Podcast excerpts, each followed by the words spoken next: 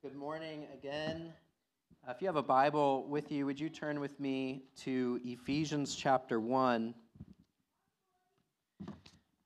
Ephesians chapter 1, if you're using our red uh, chair Bibles, is on page 568. We're continuing our brief series through um, the topic of prayer. We began that two weeks ago. We're going to look at it today and then next week. And so we're pushing our our kind of our Advent series back a week, which is good because there's another Sunday in December after Christmas that we can still talk about Jesus uh, and Christmas on. So, um, and I'm gonna I'm just gonna hop in because uh, I fear my sermon's gonna go long, so I'm just gonna go right in. We're looking at Paul's prayer to the Christians in Ephesus. And as we learn about it, I hope that we will learn how to pray like Paul. And so, if you want to take notes, uh, my three points that I'm going to cover today is this What does Paul pray for? How is that possible? And what does that result in? So, what does Paul pray for? How does that happen? How is that prayer answered? And then, what results um, happen because of that prayer? So, we're going to look at Ephesians chapter 1, starting at verse 15.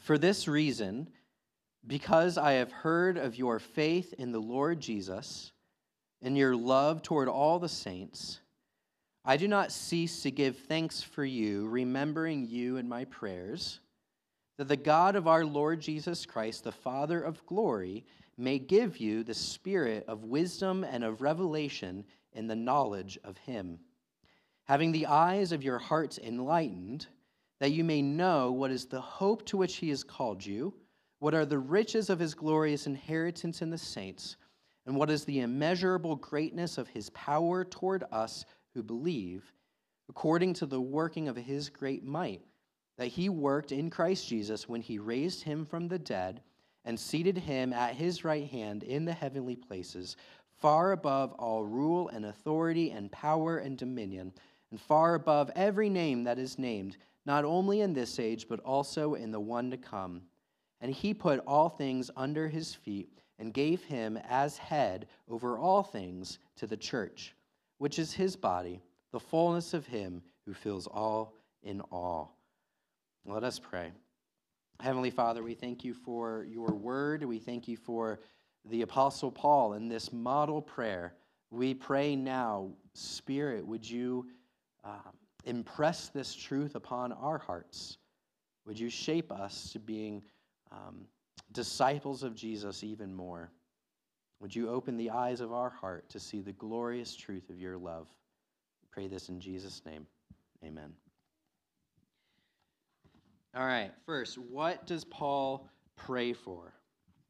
Um, Paul, at this point in his ministry, he is in prison in Rome.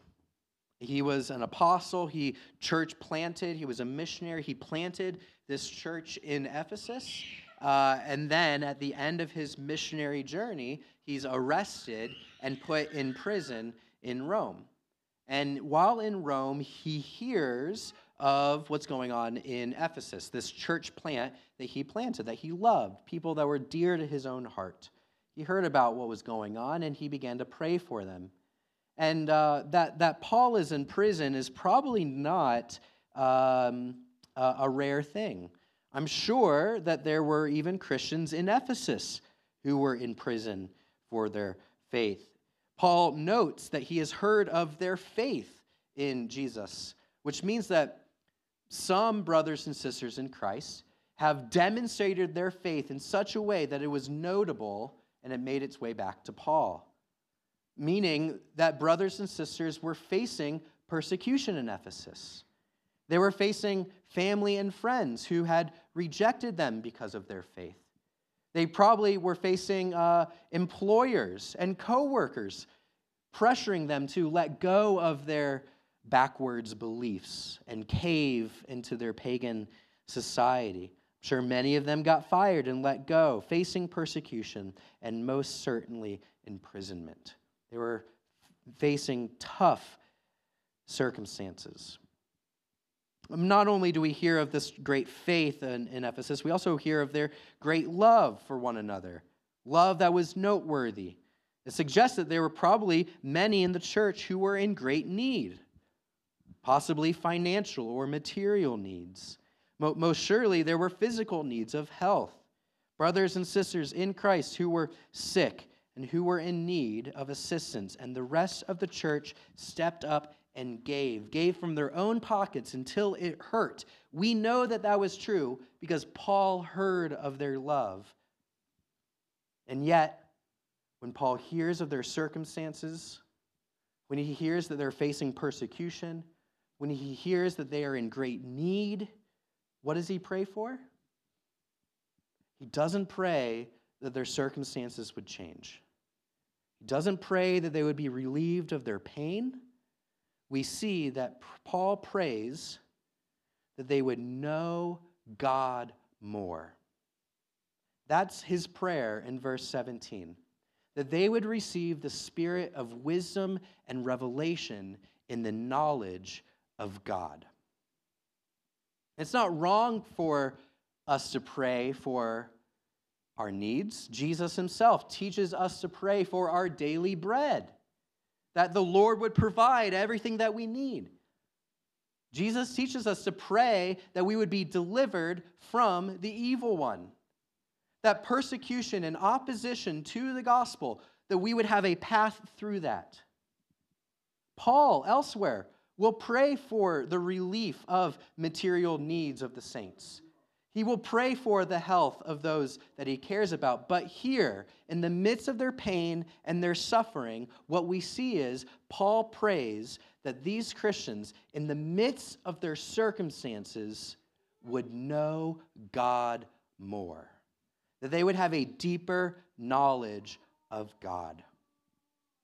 What does Paul mean by praying for a deeper knowledge of God? Is his prayer that these people would come to their senses and enroll in seminary and go off and study theology, bury themselves in books so that they would come away with a deeper knowledge of who God is? No. No, in the Bible, there are different ways of talking about knowing something. There, there's knowing something and then there's knowing something. Uh, the first way of knowing something is, is the cognitive, the, the learning something about something else by learning facts, like we would learn from a textbook. The second way of knowing something that the Bible speaks of is, is not rooted in this transfer of facts, but is rooted in an experience of a relationship. I think of the difference between going to school to learn a certain trade or skill versus leaving that school and becoming an apprentice under someone who is doing that skill or trade. It's similar knowledge, but different. Another way I like to think about it is this I could tell you uh, about my wife, Sarah. I could tell you when her birthday is. I could tell you what her favorite color is. I could tell you what her hobbies are, what she likes, what she doesn't like. I could tell you stories of our past vacations and trips that we've gone on. I could tell you what we like to do for fun on the weekends. I could tell you a lot about Sarah, and you would walk away from that conversation knowing who she is. Sure. But at the end of the day, I go home and I live with her. I, am with her day in and day out. I, I live with her on the good days and on the bad days. I'm with her on those trips and those vacations. I'm next to her when we have fun on the weekends. I get to hear her laugh. I get to hold her when she cries. She's my wife. My knowledge of her is so much deeper than anything you could ever have. We're talking about the same person, and you might think you know her, but I know her more. That is what Paul is praying for a deeper knowledge of God, a knowledge that is rooted not in platitudes about God, not memory verses, not doctrines on their own, not helpful sayings that will cheer someone up when they're feeling down. He prays that in the midst of their suffering, in the midst of their pain, in the midst of their times of need, that they would come to a deeper, a relationship knowledge of God. Paul's prayer is this do not measure the value of your life on your present circumstances. Do not judge how your life is going based upon how life is going right now. Instead, look at your life through the lens of this deep knowledge relationship of God. When we think of uh, our life on the basis of our present circumstances, we end up thinking in this paradigm when your life is going well, well, then you think highly of yourself. You must be doing something right. You must be a good person. Things are clicking. But when life goes poorly, when sickness comes, when economic struggles arrive, when children are a mess, when your job gets difficult, then you think something must be wrong. God must be punishing me. I must have messed up. I must not be a good person. When we think of life in this paradigm, we are tossed to and fro on the basis of our present circumstances. But Paul's prayer for us is that in the midst of that storm, that we wouldn't think of our lives being tossed to and fro, but that we would come to a point of an anchor, a truth that is outside of those circumstances, rooted in a deep knowledge of God.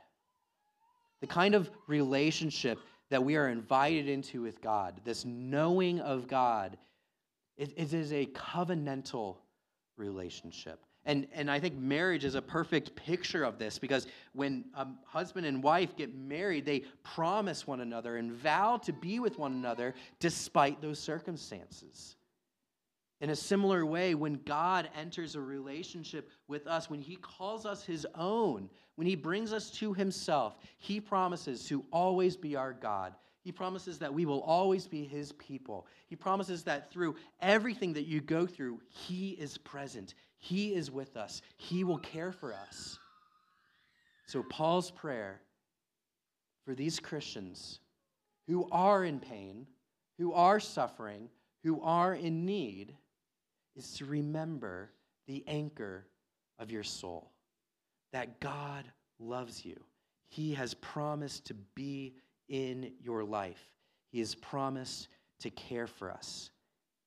His word is steadfast, He is faithful. That's Paul's prayer. Now let's talk about how that prayer is answered. How, how does that prayer actually get into our lives? Paul says uh, in verse 17 that this comes about as a result of receiving the spirit of wisdom and revelation. And then in verse 18, he says that this means having the eyes of our hearts enlightened.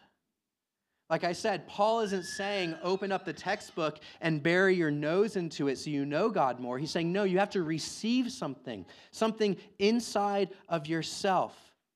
This is an internal change that comes about by the Spirit. A few things to note about this. First, Paul says that this knowledge, this growth and understanding, it doesn't take place in our heads. You, you might think that to know God more is to acquire more knowledge in our brains about who God is. But Paul here says that transformation takes place in our heart. Contrary to the contemporary stories that we like to tell ourselves, the heart is not the primary place of sentimentality and feelings. According to Scripture, the heart is the center of our will. It's the seat of the person. It is the heart is the driving organ of our bodies. It sets the course and direction of our lives. Proverbs 4:23 says, keep your heart or guard your heart with all vigilance, for from it flow the springs of life. Keep guard over your heart because your heart directs your life. Jesus himself said that, that what you find most valuable, what you treasure above all else, that is where you will find your heart. So Paul prays that our hearts, the very center of our being, the place of prime value and treasure, the organ from which the rest of our bodies operate, he prays that our whole lives would be transformed by this powerful knowledge of God, that it would sink in and direct everything else about us. Now, I want to show you the second thing the way into the heart. Paul says the way into the heart is through the eyes, not our physical eyes, but these metaphorical eyes of our heart, which by default are shut. He, he prays that our eyes would be enlightened, that they would be illumined, that they would be opened up, that we would behold this truth. Our default condition is that our eyes are shut. In a few verses in chapter 2, Paul says that our default condition is that we are dead in our sins. This is just another way of describing what he's saying here. We are blind. We are dead. Our eyes are shut. We are closed off to the truth. So his prayer is that the Spirit of God would come in, open up our hearts, open up our eyes that it would flood into our hearts and shine His glory, that He would bring us from a place of death to life, place of blindness to sight, so that we might know the depths of the knowledge of God. It's the power of the Spirit that accomplishes this. It's not an external ritual or, or rite. It's not external workings. It is an internal movement of the Spirit that Paul prays for. For Christians who already have the Spirit within them, Paul's prayer is that they would be further strengthened in the Spirit, that what is already present in them would strengthen them more and more. But we could adapt Paul's prayer here when we pray for our non Christian friends, right? When we pray for our non Christian friends, we can pray this prayer that the eyes of their hearts would be enlightened as well. In fact, unless the Spirit works in the lives of our non Christian friends, there is no hope. I'm currently reading a book um, which is about how to share the gospel with postmodern skeptics.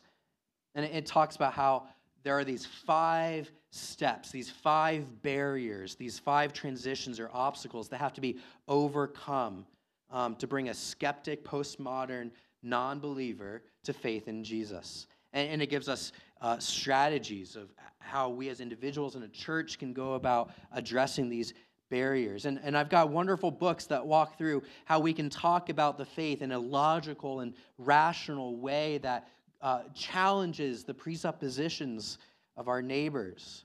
I've got books that talk about here are the good tools and helpful ways to ask questions and lead someone to the truth of the gospel. All those are great tools, and we need them. But this passage tells us that unless the Spirit opens up our hearts, those tools can do nothing. It is the Spirit that is the essential means by which people see the truth. Without the Spirit, none of those things work. The Spirit is the power that turns on the lights of their understanding. Now that it's Christmas time officially, um, Christmas movies are on TV. One of my favorite Christmas movies is Christmas Vacation uh, with Clark Griswold and how he goes over the top and overboard for his family holidays. And one of the most memorable scenes in that whole movie is after Clark spends hours outside hanging millions of lights on his house. He brings everyone outside to see his, the beauty and glory of his house, and he puts the plugs together. And what happens? Well, at first, the lights don't come on. And he's, he's frustrated. He goes through and checks every single bulb. He checks his wires, he checks his diagram. He's done everything that he can. But he pulls them together and the lights do not come on. And then he realizes someone in the back of the house has flipped the switch off. And eventually he realizes that, goes back, flips it on, and in one last great like sign of glory, he brings the cords together and it's on. What he realizes is the lights will not come on unless there is power.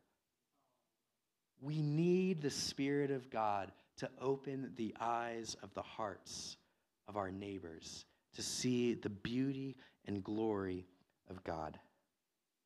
Friends, as we head into the new year, we are going to be focusing our attention towards praying for non Christians. That's going to be one of the, the values that we go back to again and again and again. Friends, let us follow Paul's example and pray that the Spirit of God would open the eyes of their hearts. Without that, they can't see. So that's how this prayer is answered through the Spirit working in our hearts. Finally, what results from this? What is the result of this prayer for these Christians who are in the midst of pain and suffering and times of need? Well, there's three things we see happen. First, they receive a new attitude. Paul wants us to know in verse 18 what is the hope to which he has called us. That is, he wants us to remember that we have this sure and certain destiny, that one day we will be united with God in heaven for all of eternity. It is as certain as the sky is blue and the snow is white. But what effect does that certainty have on us day in and day out in our circumstances? Tim Keller shares this super helpful illustration he says, Consider two people who have been hired to work for a day in a factory making widget boxes. Widget boxes, it doesn't matter what they do, they just they widget in their boxes. And they make them in this factory. And these two people have been hired to make widget boxes. Uh, and, and the room is hot, the room is stuffy, the conditions are terrible. All day long, they're just making widget box after widget box after widget box. People are yelling and shouting. The task is tiresome. It's the same thing again and again and again and again, all day long. But at the beginning of the day, before they begin, the first person, uh, he was hired and told that at the end of the day, they would receive $300 for their work. The second guy was hired and brought in and told that at the end of the day, you're going to receive a million dollars. Now consider uh, the attitude of these two guys in the process of their circumstance. The first one will eventually get tired and fed up and bored and realize, I don't need this. This isn't worth it. $300, that's nothing. I could go find something else to do. The other guy, through all the pain and suffering and toil, it won't matter at all. He knows what lies for him at the end of the day. When we look at our present circumstances and we remember what is our hope, we're able to withstand the problems of today. Not suppress them or ignore them, but overcome them. What we believe about our future glory determines our attitude and how we perceive our present pain. This is what Paul says in Romans For I consider that the sufferings of this present time are not even worth comparing with the glory that is to be revealed to us. Paul prays that they would know God and know the hope that they have been called to, that despite their present circumstances, there is hope. The second thing that Paul wants us to know, and the result of knowing God more, is that we have a fixed identity. Paul prays not only that they would know the hope that they have been called to, but that they would know the riches of his glorious inheritance in the saints. That is to say, that uh, we, as God's own people, we are God's inheritance. And that to him, we are lovely. That's what Paul wants us to see that to God, through Christ, we are his glorious inheritance.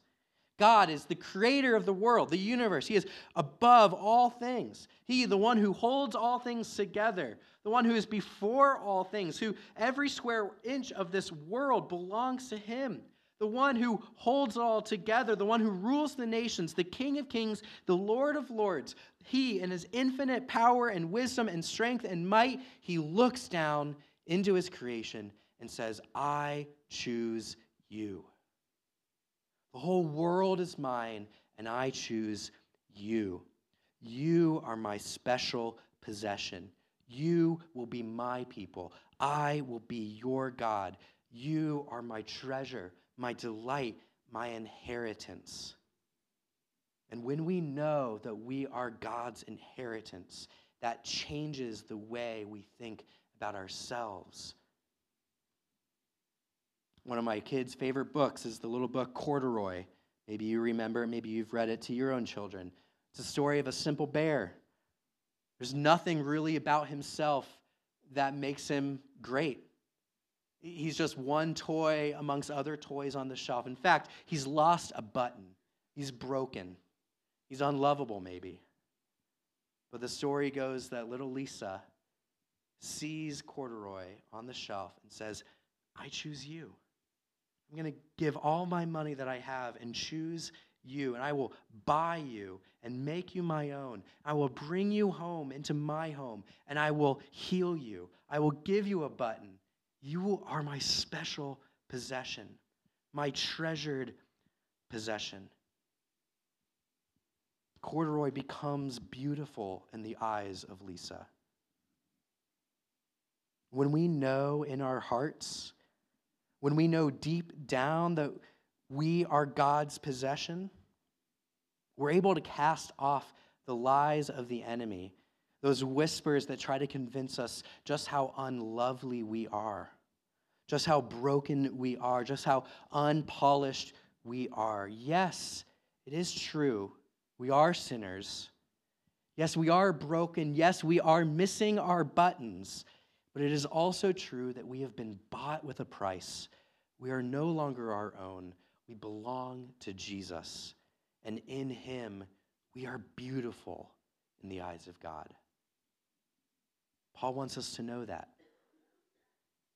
Finally, Paul wants us to know not only our hope that we have, not only the beauty and richness that we are as his inheritance, Finally, Paul wants us to know the power of God that is at work towards us. It is an immeasurable power. Paul uses four words that are all about power. He says it's great, it's mighty, it's powerful, and it's working towards us. He almost is straining for words to describe this great, immeasurable power and that power is directed towards us in Christ. It's not, it's not power towards us in that in our pain and our suffering, we can tap into it like a, a shot of adrenaline and then overcome our circumstances. No. It is a power, it is an assurance that the one who wields that power holds us in his hands. It's not power that we tap into to overcome our circumstances. It's the knowledge that in our circumstances, the one who wields power holds us in his hands. Paul says this is the same power that raised Jesus from the dead and seated him on the throne. This is a sovereign power. This is an infinite power, the kind of power that changes the course of nature from death to life the kind of power that puts Christ above all other things. He says he puts everything subject to him. This is the power towards us, a power that can save us. Paul, we read, says that it is God's power that brings us from death to life. It's God's power that seats us with Christ in the heavenly places. It is a sovereign and saving power towards us. What does that mean? It means that whatever we're facing, whatever circumstance we're in, whatever pain we feel, we can be sure of this because of his immeasurable power towards us, all things must work together for our good. If the power working towards us not only can save us, but it is sovereign, that means all things, even our present circumstances, must work together for our good. The same power that saves us now rules the world, even our circumstances. And if we are His, which we are, then all things must work together for our good. I love how Paul summarizes this in Romans 8. He says, I am sure that neither death, nor life, nor angels, nor rulers, nor things present, nor things to come, nor powers, nor height, nor depth, nor anything else in all of creation will be able to separate us from the love of God in Christ Jesus our Lord. Friends, do you know this God and the power of this God? Not power that we can tap into to overcome our circumstances, but the power of God directed towards us, knowing that He holds us. We are His. This is what we can learn from Paul. When we pray for one another in the church, when we pray for our family and friends, we need to pray that we would know God more, know His relationship with us more that we would know him in such a way that our present circumstances don't dictate our life, but that we would know the hope that we have been called to, our identity in him, and the power that he has working towards us.